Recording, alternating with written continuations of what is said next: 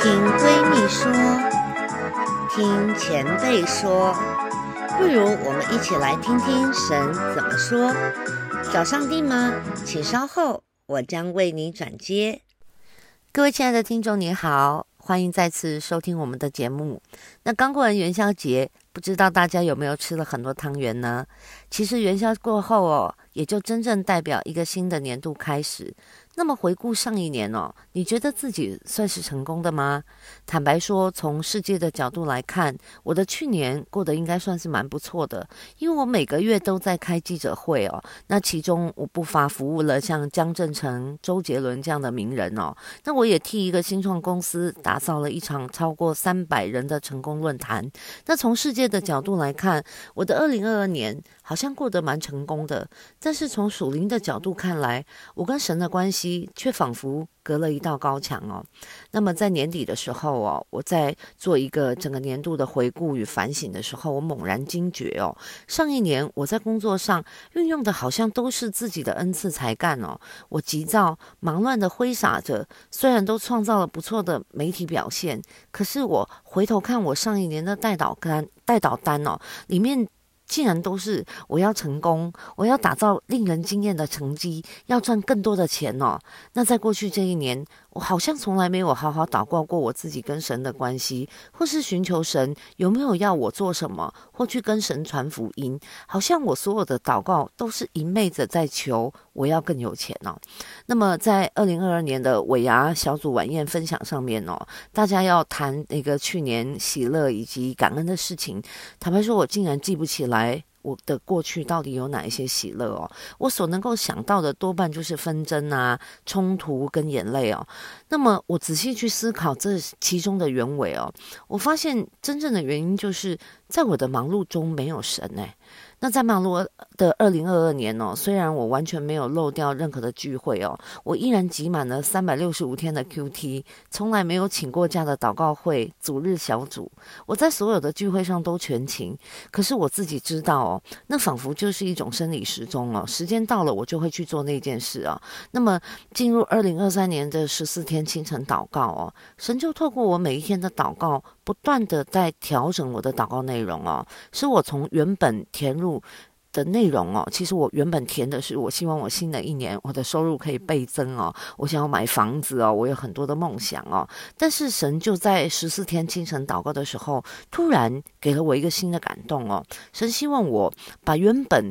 倍增财富的祷告，转变为向更多的尼布甲尼撒王传福音，并且介绍主耶稣给他们认识哦。哇，那这就跟我原本的祷告方向不太一样哦。那么从这个祷告里来的感动哦，我又更加的去寻求神。于是神给了我一段经文哦，它的内容是：先求神的国和神的义，你所需用的一切，神都会加添给你。哇，神透过这段经文回应，并且调整了我的新年目标哦。我想神并没有否定或责备我想要增加收入的梦想，可是神一定比我更了解我自己哦。当我无止境的追求更多的财富哦，那在工作上越来越努力，可是也几乎把自己给遗失了哦。那在新的一年里面，神提醒我在凡事上先寻求神，先去祷告问神，神你想要我在这件事上怎么样能够荣耀你哦？那么先求神的过和神的义哦。其实这个经文。它指的是我们在任何选择之前，我应当先来寻求神，让神的旨意走在我的前面哦。那么，透过这段时间的反省，也让我察觉到哦，在分别时间跟参与聚会的纪律上面哦，我并没有拉扯。可是，我更需要精进的是动机与态度哦。那前几年我的挑战可能是，当某一些活动应酬哦，呃，跟教会的行程冲突的时候哦，我必须要做出属灵的决定，先把。跟神的聚会摆在前面哦，但是这一关我好像已经过了。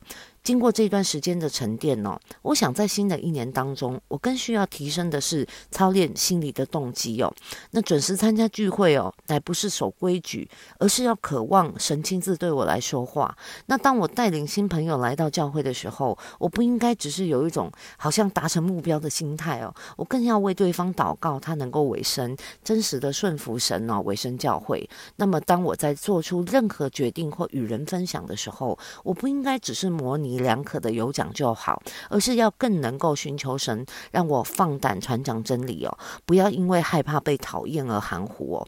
那么当我下定决心要这么开始的时候哦，我就把我的祷告愿望哦，从我每个月要赚的倍增的收入，调整成我要带领更多世上的领袖来认识耶稣哦。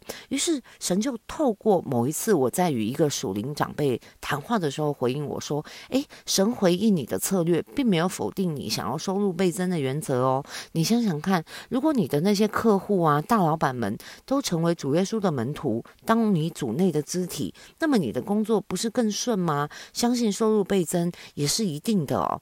哇，那这个。”哦，他的回应就让我觉得更有信心哦。那另外一次哦，某一天早上，牧师在早晨的 QT 分享的时候，教导我们哦，要精准的传递真理，不要模棱两可的当好好先生哦。于是当天呢，我就接到一个政府部门的基督徒哦，那邀请我到公部门去演讲。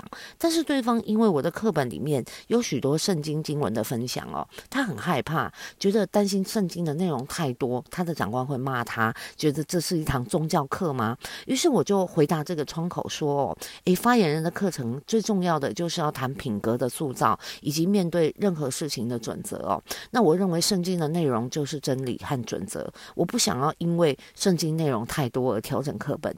于是我就请他再去送一次提案，如果他的长官不过再说。那么我当天早晨呢，我就遵行了牧师给我的启示，也顺服了我心里的感动。于是我就祷告神哦，让那个在公部门上班的基督徒。能够自省，并且看见是他自己对神的话没有信心，并不是圣经的经文有什么问题。于是过了几天之后，窗口就回复我说：“哇，课本通过了，他的长官没有意见了。”那么我发现呢，当我真实的跟神悔改。神就接纳我，也让我的心思意念开始转向他。即便我还不是完全明白，先求神的国和神的意，我到底要做到多圆满才算数哦。可是当我有这样的心智哦，神就会教导我，并且适时的透过圣灵对我说话，引导我做出对的选择哦。那么当我们这样做的时候，我的心灵也会更加的清醒，因为我知道凡事都有神在其中，我就不会那么依靠自己哦。那我很庆幸自己呢。能有这个悔改的心，也感谢神总是不放弃我。但愿先求神的我和神的意的这个感动哦，也能够持续发生到我的生命中，让我经历更多神的恩典哦。那么，我也想要用这段经文祝福各位听众哦。当我们在次序上做出正确的选择，一定会是我们蒙福的开始。让我们一起来祷告，亲爱的主耶稣，谢谢你。透过我们愿意悔改的心，你便教导我们，教导我们要先求神的国和神的义。主啊，或许我们尚未能完全明白要怎么做，但是求你每一天的不断对我们说话，引导我们前方的道路，让我们成为一个顺服的门徒，也在我们顺服的过程当中，每一天经历你丰盛的恩典。谢谢主垂听我们的祷告，奉耶稣的名。